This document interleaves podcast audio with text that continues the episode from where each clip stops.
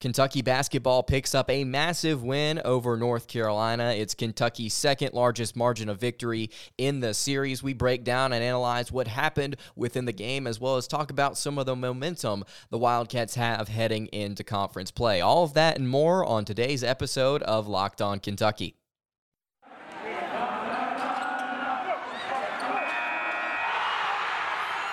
You are Locked On Kentucky your daily podcast on the Kentucky Wildcats, part of the Locked On Podcast Network. Your team every day.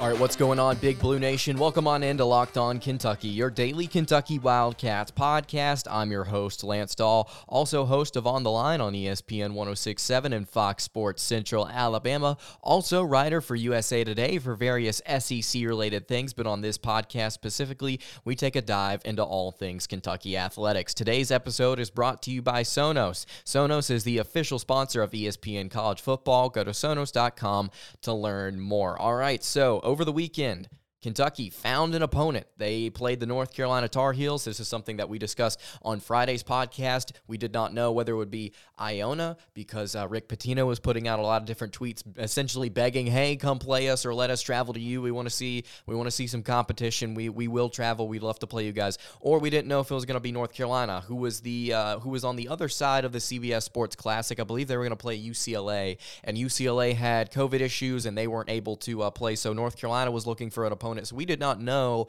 whether or not Kentucky was going to be able to work things out with the Tar Heels or with the Gaels, but it ended up being North Carolina. Obviously, everyone knows it's a fantastic rivalry. Uh, it's a clash of blue bloods. It was going to be a really fun matchup. Brad Nessler was on the call. It was a great game for the Wildcats, obviously, as they dominated. Uh, it feel, felt like for the entire game, 98 to 69 was the final score. We're going to break down what we saw in the first half, what we saw in the second half, then we're going to talk about some of the momentum. Because honestly, heading into this matchup, if you listen to Friday's episode, we were sitting here discussing uh, the, the, the frustrations that are building within the program, right? The frustrations with the offense, the frustrations with the rotation, the frustrations with all the different things that were going on in terms of the uh, the inability to shoot the basketball, the inefficiencies on the offensive side, and I think that my mental state heading into what would have been the Ohio State matchup that eventually got canceled uh, because of COVID issues, my mental state was just extremely negative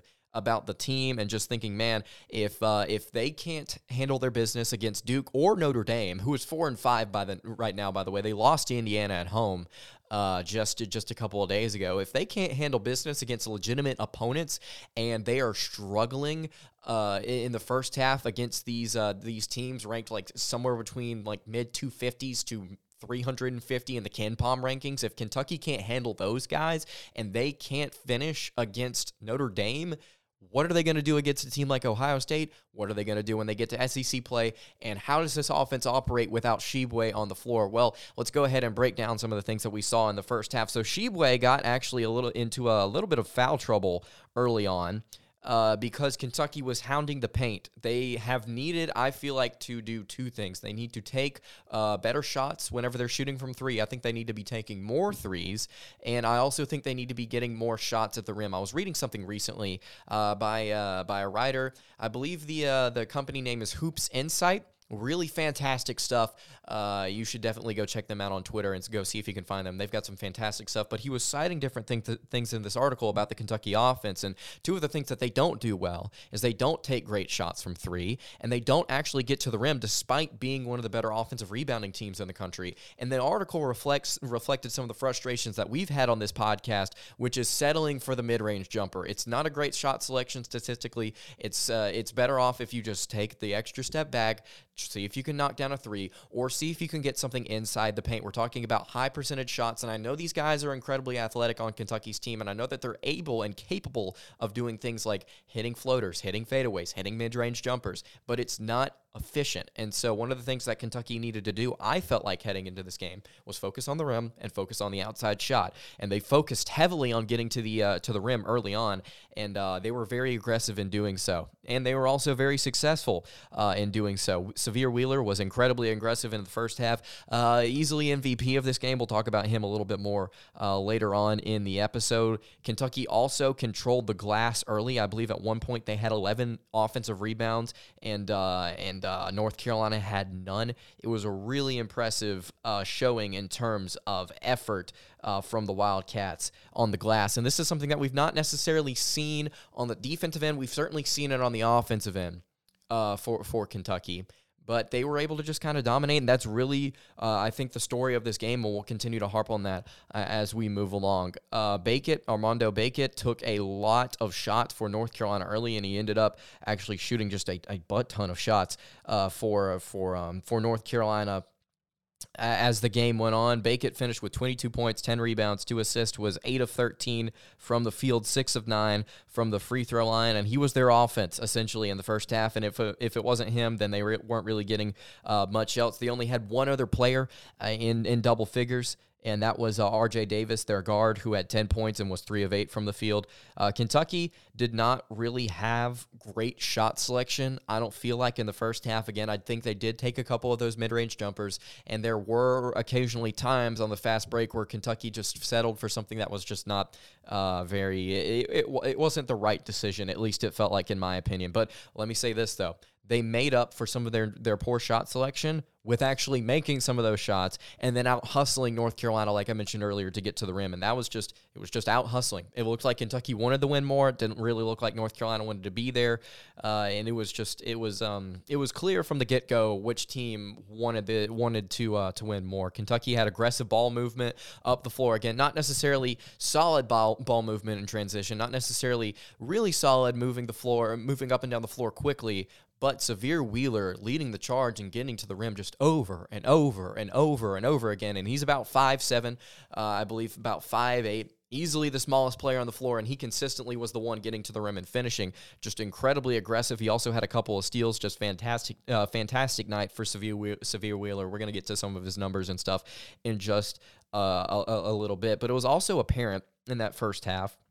At least I noted uh, that that North Carolina does not create turnovers very well, and this is something that we talked about on Friday's podcast, previewing the North Carolina Tar Heels if they got to play, and certainly they did. Uh, this is something that we talked about was Kentucky, North Carolina, Iona. Three things. There are the three. The the thing that they all the three of those teams have in common is that they do not create turnovers often on defense. They use their length, they use their athleticism, they force teams late into the shot clock, and at that point, I mean, it's just it's it's a, it's a poor shot going up or it's um it's going in. They don't really uh, create a lot of turnovers to the North Carolina Tar Heels, and it was very apparent because uh, uh, I don't want to say that that North Carolina lacked energy, lacked motivation. Uh, for the entire game. I do not want to say that. Let me rephrase. I think that there were for the majority of the game, it felt like Kentucky just simply looked like they wanted it more because if Kentucky got out of sync in the half court offense, if there was, if there were like, eh, oh, Sahvir Wheeler almost turns the ball over, or Davion Mintz couldn't handle something, or Tshiebwe was struggling inside early on, or different things like that, when the ball got out of hand, North Carolina was not pursuing it. It's just not at all. They were letting Kentucky do whatever they wanted to. If somebody, uh, if there was a loose ball and somebody was going to go get it, it was going to be a Wildcat. Uh, and uh, North Carolina, it was very apparent. It's like, oh, the reason these, these guys don't first force turnovers in the half court is because they simply don't go after balls. They just don't. And they didn't. And you know, Kentucky, you know, got offensive rebounds and uh, they just knocked down their shots. It was it was just a tale a tale of uh, who wanted it more and being aggressive on the offensive end and getting rebounds. And that was essentially the story of the first half. The, at the end of the first half, Kentucky led 40 to uh, 29. Again, Tshiebwe got in foul trouble, picked up a couple of fouls before the under 12 timeout. He did have seven rebounds though. Uh, before before he was taken out. So he was he was a force inside to be reckoned with early on, and uh, Kentucky was again really aggressive at the rim in the first half. We're going to talk about what I saw from the second half in just a second. Today's show brought to you by Prize Picks. Prize Picks is a leader in college sports daily fantasy. They offer more college football and basketball props than anyone in the world, and they offer all the star players of the Power Five, as well as mid major players you might not have ever even heard of. Prize Picks offers any prop you can think of as well. So in basketball, you can play points, rebounds, assists, threes made, and more. All of the users making a deposit using promo code Locked On will receive a 100% instant deposit match up to $100. Again, just be sure to use promo code locked on when you do so. You can pick two to five players and an over under on their projections, and you can win up to 10 times on any entry. It's just you versus the projected numbers. Prize Picks also allows mixed sport entries, which means you can take the over on Joel Embiid and combine it with the under on Aaron Rodgers in the same entry. Use the award winning app on both the App Store and Google Play. Entries can be made in 60 seconds or less. It's that easy. Prize Picks is safe and offers fast, fast withdrawals, so don't hesitate. Check out prizepicks.com and use promo code locked on or go to your App Store and download the app today. Prize Picks, daily fantasy made easy. All right, so continuing along on the Monday edition of Locked On Kentucky. Again, thanks so much for making Locked On Kentucky your first listen every single day. Make sure to check out the Ultimate College Football Playoff Preview 2021 local ex- experts, betting and advice, and draft analysis. It is the most comprehensive college football playoff preview, and uh, you should definitely go and check that out. All right, second half impressions from Kentucky's 98 to 69 win over the North Carolina Tar Heels. Mentioned in the open. Want to say again, this is the second largest margin of victory for the Wildcats over the Tar Heels. 98 69. It was a 29 point victory, and uh, Kentucky was statistically dominant uh, for the majority of the game. All right, North Carolina picked it up at the end of the first half, at the under four timeout, it was like a 15, 20 point game, somewhere around there. And North Carolina was able to kind of pick it up and they were able to cut it to 11 uh, before, before halftime hit. 40 to 29 was the score at the end of halftime. But what was the story in the second half? Immediately, whenever K- Kentucky came out, and they uh, they in the second half they started hammering away, and they immediately got uh, they immediately got into the paint and they actually started taking some of the three uh, some threes. Kellan Grady made a shot to open it up, uh, three point shot. Then Sahvir Wheeler uh, got a two, got a layup. Then Sahvir Wheeler got another layup. Uh, Toppin got a, uh, a dunk. Sahvir Wheeler got a got a layup at the before the under sixteen timeout. Then Tshiebwe got into the action. Uh, and that was all before the under 16 timeout and then it was 55 or to 37 after it was uh, after it was 40 to 29 and things uh, quickly started to get out of hand for the North Carolina Tar Heels but you notice there you got your one three point shot from Kellan Grady and then you uh, then you have just, just Kentucky hammering the rim over and over and over it was all Sahvir Wheeler. At least most of the, most of the time, it was Sahvir Wheeler. Sahvir Wheeler took 15 shots. We've talked about his inefficiencies on offense. We've talked about him and his uh, his struggle with the uh, foul line jumpers and how I really don't think that it's something that should be a part of his game. He was 12 of 15. He took 15 shots. He made 12 of them. Finished with 26 points, eight assists, three rebounds, made both his free throws, had four steals, uh, and was just absolutely phenomenal for the Wildcats. Easily MVP of the game. We talk about asking how this Kentucky offense will operate whenever uh, Oscar Tshiebwe is not in the game, how do they operate? And I think getting your guards more involved in the offense is going to make yourself more balanced, and it's going to make teams in the SEC respect you whenever Tshiebwe either comes out of the game or gets into foul trouble. And this also, outside of rebounding and want to and, and will and energy, outside of those factors in this matchup, I think you also have to look at the way North Carolina's guards were playing and then how uh, Kentucky's guards were, were playing. So Sahvir Wheeler, obviously 12 of 15 from the floor, like I just mentioned. Ty Ty Washington, we've talked about him getting more involved in isolation and then off off uh, passes. There's also in that Hoops Insight article that I was reading, he broke down the numbers between Ty Ty Washington whenever he is coming off the dribble and Ty Ty Washington whenever he is coming off like a pass, like a set play, like he's set and he's going to shoot. He is much much better whenever he is set and he's going to shoot or he's creating in isolation uh, and uh, by by himself uh, not necessarily trying to dribble around screens and different things like that. So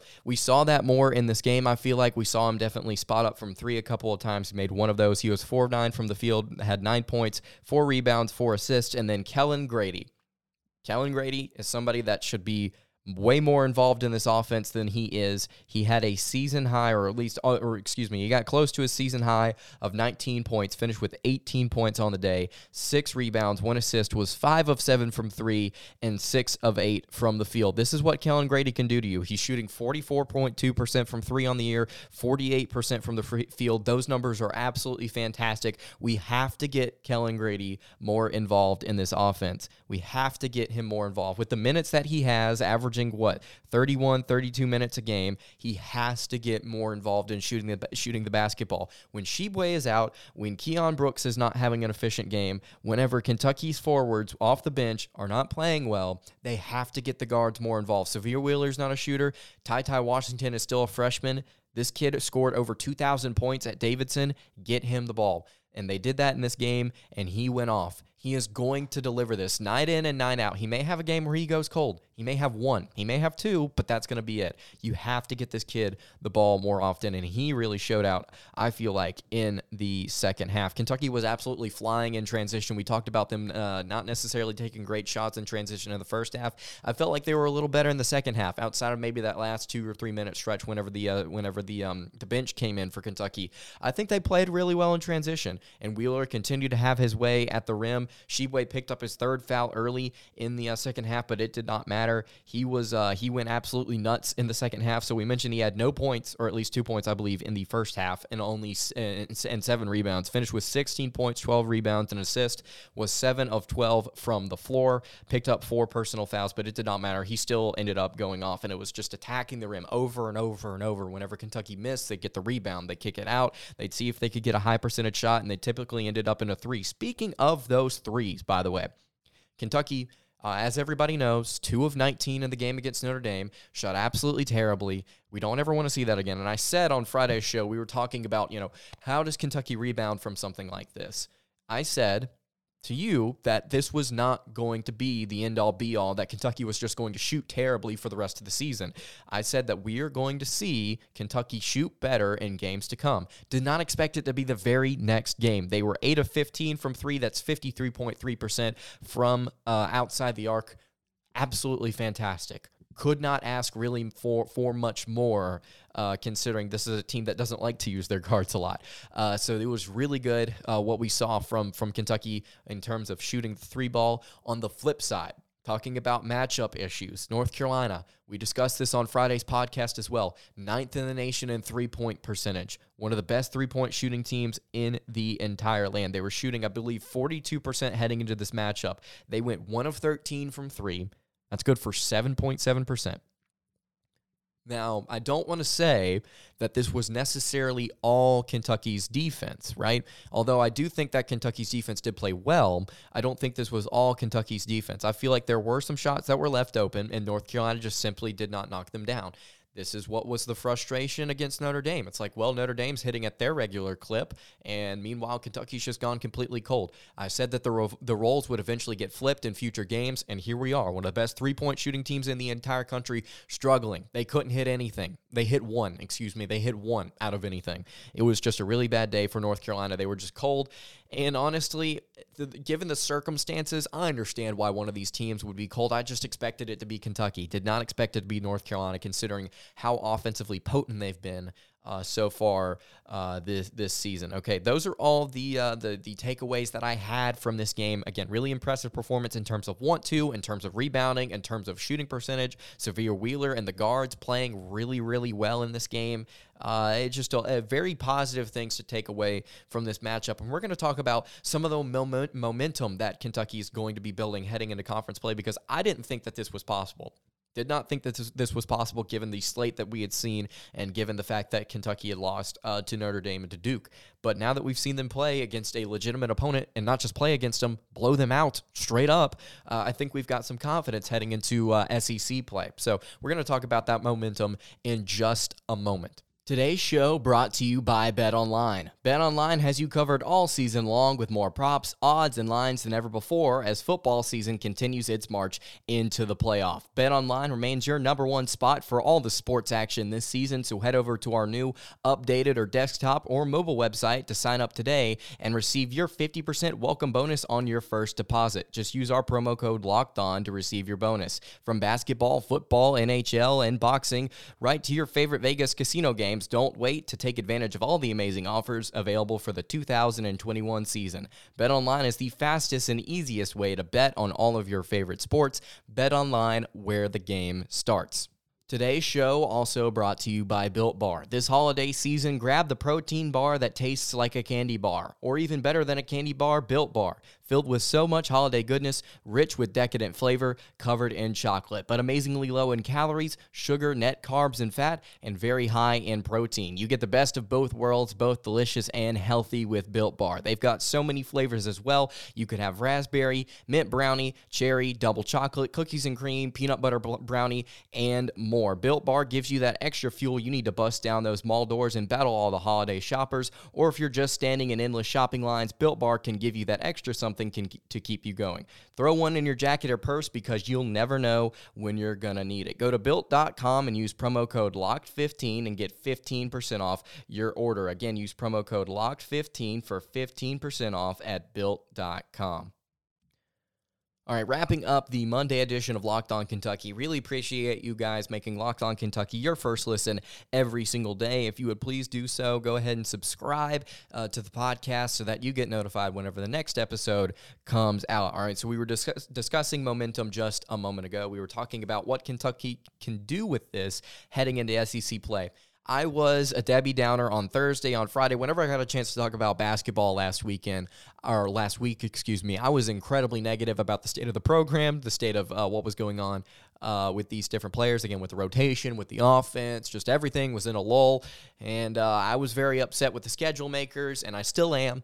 Uh, for, for those of you out there that make these schedules, don't do what you did to Kentucky again. Don't do this again. Don't put Duke and Notre Dame sandwiched outside of just a very just a poor non-conference slate. I mean, these, this, come on, y'all. Come on. If you want this team to compete, give them a, a, better schedule. But anyway, I've complained about that enough on this show. Momentum. So we were talking about on Friday, we are talking about last week. How does Kentucky stack up with Louisville, Missouri, who's not very good, but still, it's a better opponent than what Kentucky's faced between Duke and Notre Dame. How do they play against LSU? Georgia just beat Memphis a couple of uh, or, or a week or so a week or so ago. How does uh, Kentucky play against Vanderbilt and their star player and Scottie Pippen Jr., Tennessee, Texas A&M, Auburn, Mississippi State, Kansas? I mean, we, you, you can just roll down the list and ask for every single one of these teams, how does Kentucky play against them, given the fact that they just played so terribly against Notre Dame, who's four and five, statistically not that good in a lot of different categories. Well, I think this this game against North Carolina proves that they can actually hang in non-conference play, or at least it, or at least in conference play, excuse me, or at least it it kind of verifies it for me uh, I don't know about you necessarily. If you want to give your thoughts, you can uh, you can uh, at the show on Twitter at Locked On UK. You could also uh, at me on Twitter at Dahl Pound. I prefer if you at me personally so that we can we can talk there. If you have thoughts on what you think the SEC slate is going to look like for Kentucky and how you think the momentum is going to play out, but for me, I think it kind of after the North Carolina game kind of gives me some confidence heading into this Louisville matchup on Wednesday. And man, we're going to have a fun time breaking that one down. Rivalry week. It's going to be really really fun. And then we've got next Wednesday, obviously Missouri and then LSU. I think that one, now that you've beaten North Carolina, now that you've gotten yourself some more confidence, you can beat Louisville.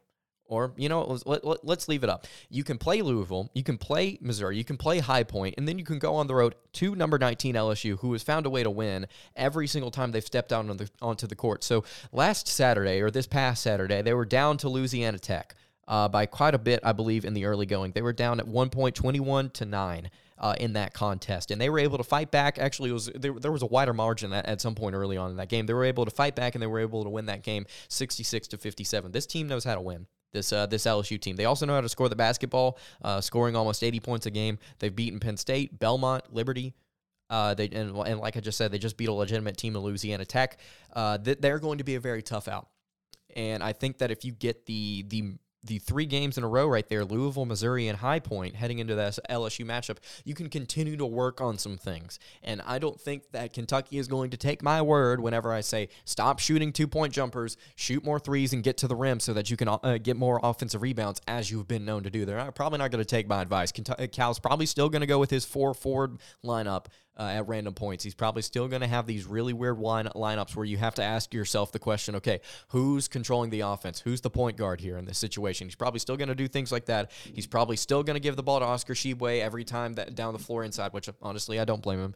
They're probably still going to do the same things, but at least they get to kind of fine tune those things against better uh, competition because they've proven now hey, we can hang with guys like North Carolina. Hey, we can hang with guys like Louisville We can hang with teams like Georgia and Vanderbilt at Texas A&M. Now, the sandwich in between those matchups are games against LSU, Tennessee, and Auburn. Obviously, those are going to be difficult, but you can kind of build into those now with some momentum. And so I think that now, looking past this North Carolina game, I think there's some positive ways to perceive the way that the program is heading. I think there's po- some positive ways to s- perceive the way that it's being run and how the offense specifically is being run.